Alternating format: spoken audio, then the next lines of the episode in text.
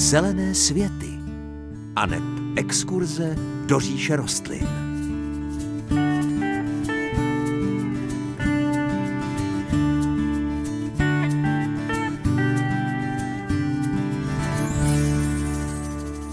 Krásné páteční dopoledne. Leden je nejklidnějším měsícem na zahradě, ale to, že vypadá tiše, neznamená, že se nic neděje. Půda otevřená k nebi absorbuje čisté srážky, zatímco mikroorganismy přeměňují zbytky rostlin na využitelné živiny. Tak to jsou slova americké novinářky Rosalie Miller Wrightové. Leden ovšem za pár dnů končí a tím končí i případný zimní klid mnoha zahrádkářů. Únor je měsícem příprav, výsevů, řezů a taky stříhání. Také je měsícem, ve kterém se sny a plány začínají pomalu pomaličku měnit v realitu. Ke snění i práci máme pro vás další porci zahradnických zajímavostí. Příjemné páteční dopoledne přeje moderátorsky zahradnická dvojice Hanka Šoberová a Pavel Chlouba.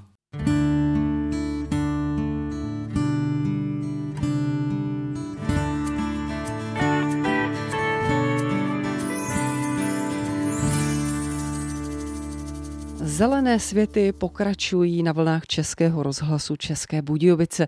My se vydáme na chviličku do zahraničí, Pavle do Holandska. Navštívil jste jednu zajímavou zahradu. Já jsem viděla fotografie a zajímavá rozhodně je. Čím vás dostala? No, Hanko, ta nás dostala se vším všudy. Od eh, okamžiku, kdy jsme do zahrady přijeli, až eh, po chvíli, kdy jsme tam úplně sami v dešti mohli procházet. Vlastně celý ten pobyt eh, byl naprosto výjimečný výjimečné byly to domlouvání návštěvy, protože eh, my jsme dostali eh, jako tip eh, od jedné jiné majitelky holandské zahrady. Ta nám napsala, že to je jedna z nejkrásnějších zahrad, jaké kdy viděla a jestli chceme, aby nám pomohla s tou domluvou. Takže samozřejmě to jsme chtěli, využili jsme její nabídky to domlouvání bylo komplikované, protože se některé věci měnily. Až nakonec se všechno ustálilo na té úrovni, že tam máme přijet už na 8 hodinu ráno, že v 8 hodin je tam nejkrásnější ranné slunce. Takže my jsme tomu podřídili hodně velkou část našeho programu. Museli jsme ráno brzo vstávat, protože jsme bydleli někde úplně jinde, ale v 8 hodin jsme byli na místě. Ale nebylo to tak jednoduché. Co se dělo na místě? No, e, místo toho, abychom si mohli užívat vycházejícího ranního sluníčka, které se podle těch rad mělo proklubávat přes stébla trav, tak eh, v době, kdy my jsme přijeli na zahradu, tak pršelo, nebo možná by se dalo říct, jako, že lilo, protože byl opravdu obrovský liák a e, díky tomu, že jsme se mohli podívat na radar, tak jsme viděli, že to není žádná malá prška, že to je e, velký mrak, který na to zahradou e, několik hodin zůstane. Takže to bylo první, čím byl tento výlet poznamenán. Jak na vás působila ta zahrada po příjezdu na místo už z té ulice? No když jsme zaparkovali u domu, tak až se nám nechtělo věřit, že jsme vlastně na nějaké zahradě, která má být zajímavá, protože ten dům od ulice vypadal úplně obyčejně, skromně. Co bylo trošku nešikovné pro nás, je, že tam byla brána, která byla zavřená. Byl tam takový řetízek dokonce, který se sice dal sundat, ale byl tam. Nebyl tam zvonek žádný, nebyl tam jméno, eh, jenom na domku bylo číslo, které odpovídalo té adrese, kterou jsme hledali, ale jinak tam bylo smutno, mrtvo. Lilo do toho a teď jsme vlastně vůbec nevěděli, co máme dělat, takže jsme sundali ten řetízek z té bránky, vešli jsme vlastně do toho holandského dvorku s takovým divným pocitem, protože ještě to ráno takové upršené, ticho, nikde nikoho. Chodili jsme kolem domu, tam jsme taky nikoho neviděli, ale z jedné části toho domu prosvítalo světlo přes nějaké kuchynské okno, tak jsme tam nesměle zaklepali. A vyšel člověk, na první pohled eh, velmi sympatický, který řekl, já vás vím, ale nečekal jsem, že přijedete v tomto dešti. A také řekl, že odpoledne už bude lepší počasí, jestli nechceme zůstat. To my jsme nemohli, protože jsme měli své plány. A tak eh, nás nechal to zahradou chodit. On řekl, já musím k doktorovi, ale podívejte se sami, já se tak do hodinky vrátím, to tady ještě asi budete. Takže úplně cizí člověk nám dal důvěru, aby jsme se mohli procházet jeho zahradou a bylo to něco tedy, to vám řeknu. Co vás tam čekalo? Jak vypadalo to jeho království? No byla to chlapská zahrada, jednoznačně. Eh, byla plná umění a byla rozdělena na několik samostatných částí, přičemž každá z nich vypadala ale úplně, úplně jinak. Nevím úplně přesně, ale řekl bych, že měla minimálně hektar. Jenom tak pro představu, to je asi velikost Českobudějovického náměstí. Byla dlouhá, vedla vlastně z okraje obce až do krajiny a byla evidentně stará, dávno založená, protože tam byly staré velké stromy, byly tam staré velké třešně, velký buk, eh, staré velké platany a v té nejvzdálenější části, a tím bychom možná mohli začít, začneme vzadu a budeme postupně v tom vyprávění pokračovat směrem dopředu. Vzadu byl březový háj, háječek vytvořený z desítek bříz, nevím přesně, kolik jich bylo, ale byly jich desítky. Pod eh, břízkami byly vysázené hortenzie velkolisté, které právě dokvétaly a v tomto háji byl takový eh, háj soch. Eh, byly to vlastně bílé sochy, takové torza, sochy ženských těl, všechno v bílé barvě, které ve spojitosti s bílou kůrou těch bříz a těmi kvetoucími hortenziemi vypadaly naprosto fantasticky. My vidíme tu zahradu na fotografii a vypadá to nádherně. Vidíme hlavně i tenhle ten březový hájek, kdy jsou k vidění skutečně nádherné kmínky břízek a mezi tím ta ženská bílá těla a dole vše podsázené modrými hortenziemi a vypadá to úchvatně. Takže už jenom tahle fotografie mi stačí k tomu, abych si dokázala představit, že ta zahrada byla nádherná. Co následovalo? No tak když jsme se vraceli vlastně z té nejvzdálenější části, tak jsme museli překonat místo, které bylo z hlediska té zahradnické turistiky, bych řekl, takové trochu nevlidné, ale bylo fantastické a úplně fantastické by bylo v tom vycházejícím slunci. To byla taková zóna vyšších trvalek, kde byly trávy zastoupeny ve velmi bohatém podílu ale takové ty trávy, ty velikánské, třeba ozdobnice, které mají vysoká eh, stébla, ale drží pevně tvar, ale byly tam i jiné druhy tráv, takové jakoby rozevláté, které se ohýbaly pod kapami té vody. Na projít tohleto zónou bylo z hlediska toho počasí takové docela likvidační pro nás. Jsme byli úplně mokří eh, z toho, ale stejně jsme fotili, bylo to nádherné, ty kapičky se v tom leskly. Bylo to celé moc hezké. Potom jsme se vlastně dostávali do jiné části zahrady, kde byla alej z platanu, jsou velikánské velké stromy, které se každým rokem, ty jejich větve zkracují takzvaně na hlavu, takže eh, na konci srpna byly ty platany už bohatě olistěné, ale každé jaro, někdy v únoru nebo v březnu se všechny ty tenké větve seříznou a vlastně tam zůstane jenom taková jakoby struktura toho stromu, eh, kterou tvoří kmen a několik silných větví rozrůstajících se po stranách toho kmene. Co se týká toho umění, Pavle, ty sochy, o kterých jsme mluvili, to bylo jediné umění v té zahradě? No zdaleka ne. Eh, plastik tam byla eh, celá řada. Některé byly takové jakoby velmi jednoduché ve stejném duchu, jako byly ty sochy. To znamená bílé barvy, stejné velikosti, ale třeba to byla stylizovaná postava skrčeného člověka. Tento námět se na té zahradě opakoval několikrát ale sochy byly i jiné. V přední části byla třeba taková bronzová plastika muže, řekl bych, že to byl nějaký cirkusant nebo něco podobného, nějaký šašek eh, v nějaké takové póze, velmi dynamické. Několik eh, velmi zajímavých eh, sošek bylo vidět v těch velkých travách, jak jenom tak jako prosvítali. A to byly sochy, které mi připomínaly, že mají nějaký majský motiv ze Střední Ameriky, indiánské sochy. Velmi barevné, červeno, žluto, zeleno, modré, prostě všechny takové ty různé barvy eh, ve velikosti kolem necelého metru. To působilo tak až trošičku eh, magicky na té zahradě, ale dobře se tam hodili. Takže i ty sochy té zahradě dávaly takový velmi zvláštní ráz. A asi nejzajímavější socha pro mě byla tvář muže, která byla umístěna v takové jakoby vzdálené části zahrady na úplném konci dlouhého kortenového kanálu. Korten to je ten eh, rezatý kov a ten kanál byl možná metr široký, vystupoval do prostoru a nevím, kolik mohl být dlouhý, možná 15 metrů. Opravdu dlouhý, takže jsme viděli dlouhý úzký pruh eh, klidné vodní hladiny, ve které se zrcadlilo všechno, co bylo kolem a po stranách to byly velkoryse eh, vysadby trvalek a trav, které se vlastně skláněly na tu vodu. A na konci toho kortenového kanálu byl takový kortenový blok veliký, kolmy, možná 2,5 metru vysoký a v dolní části byla keramická hlava muže. A ta hlava toho muže se zrcadlila v hladině toho kanálu. Co jste si z té zahrady, Pavle, odnes vy sám pro sebe? Já jsem si z té zahrady, Hanko, odnesl úctu a to byla další úcta z návštěvy k lidem, eh, kteří eh, nepochybně něco dosáhli. To, co získali tím svým podnikáním, tak eh, dali do budování zahrady, kterou si vlastně ten člověk udržuje téměř sám. Ptal jsem se ho na to, jakým způsobem udržuje tu zahradu a říkal všechno sám s výjimkou jednoho dne v týdne, kdy na půl dne mám jednoho dobrovolníka. Tam je to dobrovolnictví trošku jinak, než je u nás, takže i ten dobrovolník možná něco dostává, ale tenhle ten obrovský objekt, který vede nesmírné množství práce, udržuje jeden nadšený člověk, který propadl tomu zahradničení úplně naplno.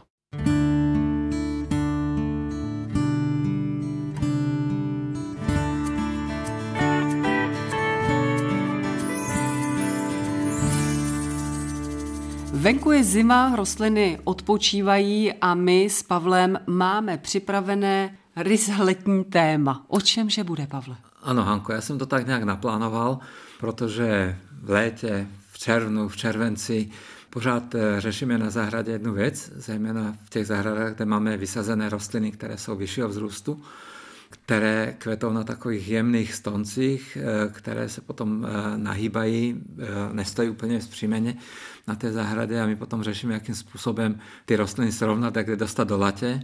A já to kolikrát vidím na těch zahradách, že používáme potom všelijaké lyžařské hůlky vyřazené nebo násady od koštěte, které jsme našli někde v kůlně a potom to tam tlučeme k těm rostlinám a mě to trochu rve srdce, takže jsem si řekl, že bychom si o tom možná mohli popovídat tuto dobu, protože doba zimy je ideální dobou připravy na to, jak to vyřešit trošku jinak. Ano, a my se budeme připravovat, protože na to teď ještě máme čas, až propukne veškerá ta práce a činnost na zahradě, tak pak už toho času skutečně zbývat mnoho nebude a připraveným samozřejmě je vždycky přáno, takže když si teď nějakou tu oporu připravíme, tak eh, si ušetříme vlastně potom spoustu času. Ale teď se nabízí otázka, k čemu vlastně ty opory všemu budeme potřebovat? My si teď eh, v tomto zimním období musíme připravit eh, materiály, které v předjaří použijeme na té zahradě. Budeme zejména dávat opory k rostlinám, které vytvářejí buď dlouhé stonky, které jsou slabé a naklánějí se ty rostliny, anebo eh, jsou ukončeny nějakým velkým a těžkým květem. Eh, týká se to třeba hortenzí stromečkovitých, které eh, mají velké kulovité soukvětí na stonku, který prostě nezvládne úplně celkem vždycky. Zvláště když třeba naprší, ty květy jsou těžké a ohýbají se do chodníku a mimo to místo. Ono to ohýbání těch rostlin má svoji logiku. Příroda vždycky ví, co dělá. Je to záměr eh, té přírody, protože ta rostlina vytváří semínka a není žádoucí, aby semínka napadala hned eh, vedle kořenů té mateřské rostliny. Proto vlastně některé trvalky se rozhodly narůst co nejvýše, aby se mohly co nejvíce vyklonit a ta semínka nasypat třeba alespoň dva metry od té mateřské rostliny. Ale to se nám na zahradě nelíbí, takže my chceme, aby ty rostliny rostly vzpřímeně a na to, aby rostly vzpřímeně, tak je musíme eh, vyrovnat a pomoct jim. Hmm. Jaký materiál použijeme? No právě, mohli bychom použít celou řadu přírodních materiálů, které jsou v tomto zimním období k dispozici. Eh, já jsem se trošku pozitivně nakazil na toto vnímání na anglických zahradách, protože tam jsme viděli obrovské využití prouti, zejména z lísky, z vrby, eh, z břízy, to jsou všechno eh, větvičky, které jsou velmi jemné a velmi dobře poslouží třeba rok nebo možná i dva roky od toho sběru. Na té zahradě jsou velmi nenápadné a mnoho rostlin je přes léto zakryje, takže nejsou vidět. Takže eh, to zimní období bychom měli eh, využít na to, abychom si tento přírodní materiál připravili nebo nazbírali. No a kam pro ten materiál půjdeme, Pavle, kde ho budeme sbírat? Tak já myslím, Hanko, že mnozí zahrádkáři eh, mají vlastní zdroje na své zahradě, zejména na venkově. Často tyto velké keře někde v rohu zahrady rostou a tak či tak se prořezávají.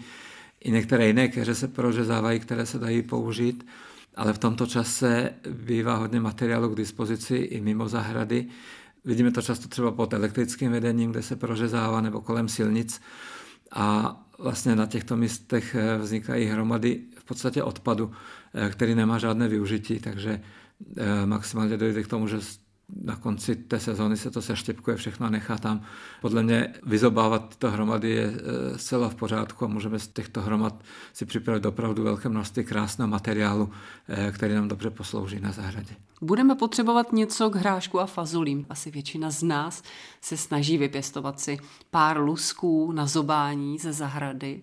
Co bychom mohli použít a jak vlastně tu oporu připravit pro tyto rostliny? Tak pro tyto rostliny je to úplně jednoduché. Tam, kde tušíme, že bude ten řádek, tak vlastně do toho řádku eh, napícháme tyto větvičky.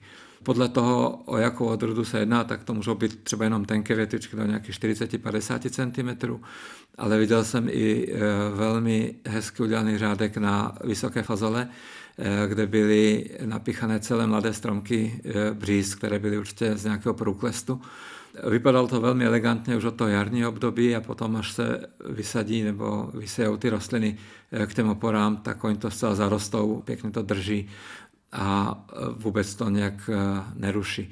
Ale pomocí větviček z bříz nebo z lísek můžeme udělat ještě mnohem takové fikanější, kvalitnější opory, třeba pro nějaké trvalky nebo i jiné druhy zeleniny. Uh-huh. A budeme je stejně tak jenom zapichovat do země?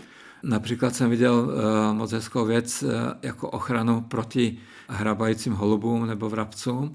V případě, že byl uh, dělaný výsev letniček přímo na záhon, tak z těchto větví se vlastně vypíchala taková kružnice kolem toho výsevu. V té horní části se to stáhlo nějakým provázkem, takže to vypadalo jako kužel nebo taková pyramidka v jarním období hezká sama o sobě a potom až ty rostliny vyklíčily a měly nějakých 5-6 cm, kdy už nebyly zranitelné vlastně od těch eh, ptáků, tak eh, ten kryt se sundal a vypadalo to celé velmi hezky. Ale můžeme ještě pokračovat i v jiných nápadech. Mm-hmm. Jaké bychom tam ještě měli? Jaké jsou možnosti použití takových opor? Třeba jsem viděl eh, zase velmi jednoduchá věc, která je velmi funkční pro květiny, které pěstujeme k řezu. Eh, buď jsou to jednoleté rostliny, eh, nějaké astry, anebo krásenky, anebo jiřinky, eh, aby se nám neklátily, tak vlastně na ten záhon se zapíchají klacíky třeba z toho lískového prouti, které jsou tak zapíchnuté, že nějakých 60 cm zůstává nad povrchem a potom vlastně, jak ty rostliny začínají pomalu narůstat, tak vždycky se vezme provázek a udělá se tam taková jakoby síť eh, z toho provázku. Ty oka jsou různě veliká, tak jak se nám prostě daří eh, s tím provázkem manipulovat. A jak rostlina poporoste, tak třeba za dva, za tři týdny se udělá další patro a potom třeba ještě jedno. Takže ty rostliny celé se vyvíjejí v této ochranné síti, která vůbec ale není vidět, pokud ji nehledáme a velmi pěkně to funguje, nemusíme tam už potom zapichávat žádné opory k těm jednotlivým rostlinám. Ale na to, abychom to mohli dovolit, tak musíme ten materiál mít a do té půdy ho dostat relativně brzo, ještě předtím, než tam vysejeme nebo vysadíme tyto rostliny. Hmm. Co takové hortenzie napadají mě, většinou mají obrovské květy a když zaprší, tak ještě stěžknou tou nasáklou vodou. I k ním by se hodila nějaká ta opora. A to jsem také viděl udělané. Buď ta opora byla uh, udělaná z drátu. Představte si různě velké kružnice z drátu, které jsou jakoby nad sebou a jsou spojeny po nějakých 15 cm, třeba ještě nějakým tenčím drátkem, tak to vypadá jako takový poloprůsvitný kužel. Vlastně to velmi hezký prvek i v té zimní zahradě. Ono to potom zrezne, je to pěkné, ale to už vyžaduje nějakého fištrona, někdo to musí udělat. Pro hortenzie si můžeme udělat mnohem jednodušší věc, třeba opět z toho lískového prouti, které je proto velmi šikovné. Eh, nařežeme si velké větve té lísky, zapícháme ji kolem hortenzie, takže použijeme zhruba nějakých 4 až 5 těch větev po obvodu té hortenzie a ve výšce nějakých možná 50 cm nebo 40 cm tu větev jakoby zlomíme, ale eh, necháme ji spojenou s tou spodní částí. Vlastně zalomíme ji do pravého úhlu a nad tou rostlinou vytvoříme 4 až 5 takových jakoby profilů ve tvaru písmena L. Ty větvičky z té lísky ten rok eh, určitě vydrží a ty větvičky té hortenzie, jak prorůstají vlastně tím proutím, tak se o to proutí opírají.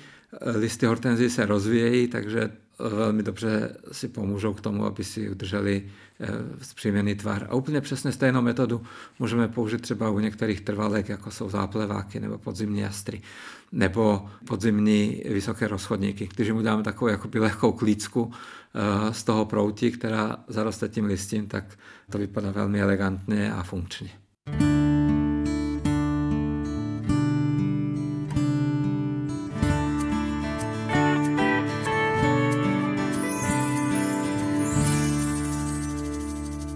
Sukulentech si budeme dneska povídat v Zelených světech s Janem Honcou z tábora Změšic.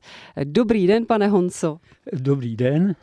Sukulenty, to je téma, které já osobně mám velmi ráda, protože z mého pohledu jsou sukulenty poměrně nenáročné. Třeba i na zálivku a mám jich pár doma když někam odjedu, tak vím spolehlivě, že když se vrátím, tak na mě počkají a e, ještě se mi navíc odvděčí svou krásou. Pěstujeme je v domácnostech, máme je i na zahradách, máme je rádi. Odkud pocházejí sukulenty? Co je to za rostliny? No, jsou to suchomilné rostliny, pocházejí nejvíc z afrických zemí. K nám se dostali a dost zdomácněli.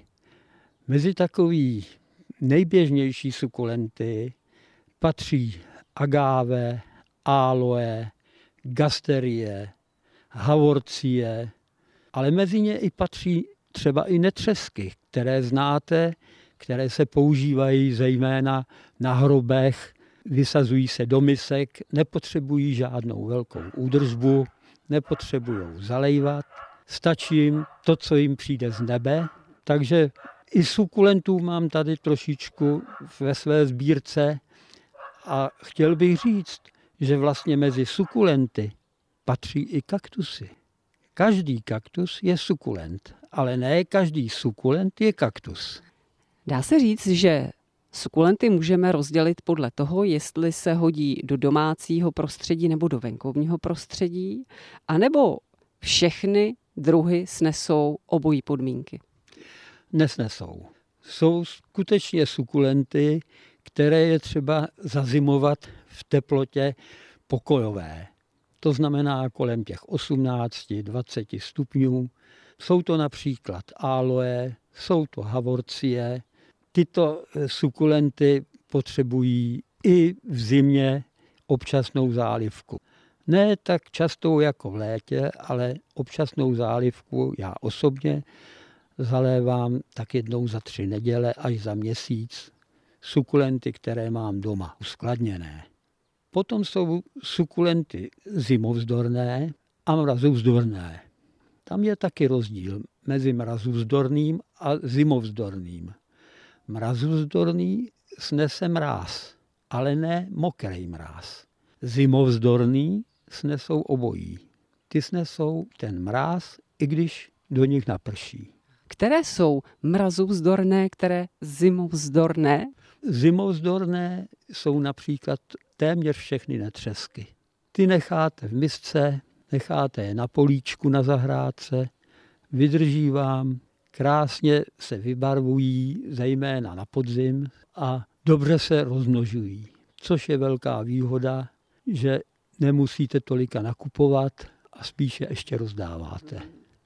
Někdy se mi stává, že mi netřesky na záhoně vykvetou, ale potom ten květ uschne a já vždycky váhám. Mohu ho ustřihnout, nemohu, co s ním mám dělat? Ano, netřesk, když vykvete, tak prakticky netřesk potom odejde. Ale vytvoří odnože. Některé bohužel ty odnože vytvářejí špatně. Některé nevytvářejí vůbec, nebo velice málo. Ale nejběžnější sukulenty vytvářejí tolika odnoží, že si jich namnožíte a máte o zábavu postaráno. Budete vysazovat, přesazovat, nabízet Pane Honco, doporučte nám nějaké zajímavé sukulenty k pěstování. No určitě by bylo dobré, kdybyste si pořídili aloe. Aloe má totiž tu výhodu, že je to léčivá rostlina. Nejznámější je aloe vera, ale i ostatní druhy aloí mají léčivé účinky, zejména na poranění. Když vymáčknete z uříznutého listu ten gel, potřete tu ránu, tak se vám to hojí dobře. Poslední zkušenosti jsou, že i listy z netřesků mají obdobné účinky jako aloe. Takže aloe bych doporučoval. Přestože aloe rostou poměrně i velké. Potom jsou menší sukulentní rostliny, což jsou teda ty havorcie nebo gasterie. Jsou tam i faukárie, tygřiny a podobně. Je těch sukulentů spousty. A kdo má sbírku sukulentů, tak potřebuje na to hodně veliký skleník a je dobré sukulenty venčit v létě, aby měli dostatek vzduchu, rostou určitě lépe. Takže vyletníme a před prvními mrazíky, když se začne ochlazovat, tak zase zaklidíme do domácího prostředí. Tak je to ideální, tak je to správně. Určitě dřív než kaktusy je třeba schovat sukulenty. Děkujeme za pozvání, pane Honco, mějte se hezky, ať se vám daří. A naschledanou. Já děkuji taky a naschledanou. U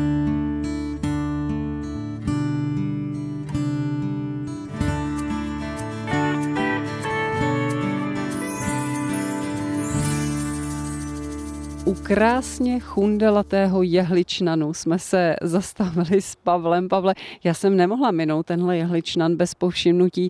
Vlastně si ho vůbec nedokážu zařadit. Nikdy jsem snad ho ještě neviděla. Představte nám ho.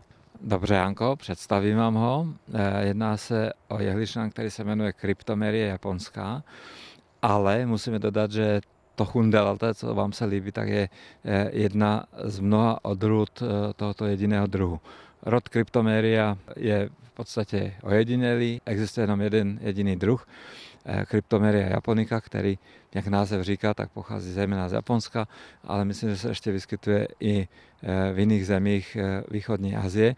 A je to velikánský jehličnán, který je zejména v podmínkách mírného pásma velmi ceněný kvůli tomu, že vytváří krásnou rovnou kulatinu. Kmeny, které jsou rovné, zpříjmené, nedělené na žádné jiné odbočky. Takže z dřevařského hlediska je to eh, strom velmi eh, zajímavý a cenný. Často se pěstuje i ve vyšších nadmořských polohách, třeba tropického pásma, kde velmi dobře roste.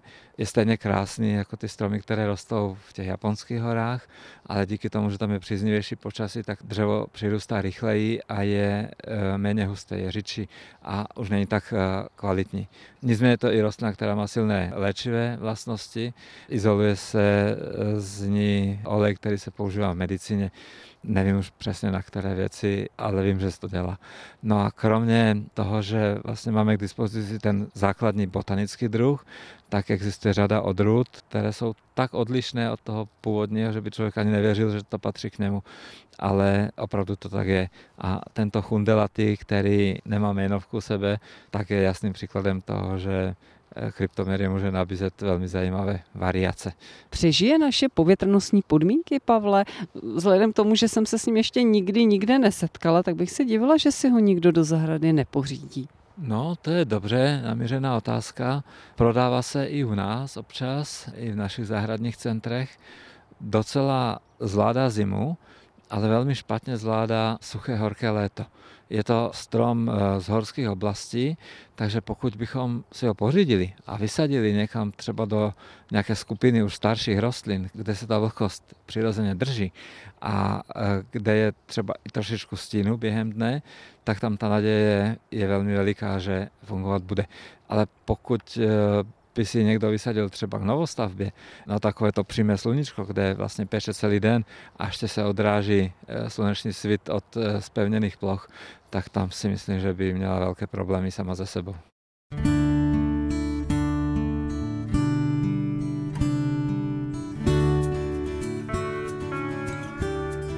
To už je z dnešních zelených světů všechno. Ještě připomenu adresy, jakými se s námi spojit. Můžete buď psát na Český rozhlas u Třílvů 1 370 01 České Budějovice. Možná pro vás bude jednodušší e-mail zelené svety zavináč cb.rozhlas.cz anebo zatelefonujte na 22 155 44 33. To je náš rozhlasový záznamník, na který můžete nadiktovat svůj dotaz. Příjemnější a veselější život s rostlinami vám od mikrofonu Zelených světů pro dnešek přejí Hanka Šuberová a Pavel Chlouba.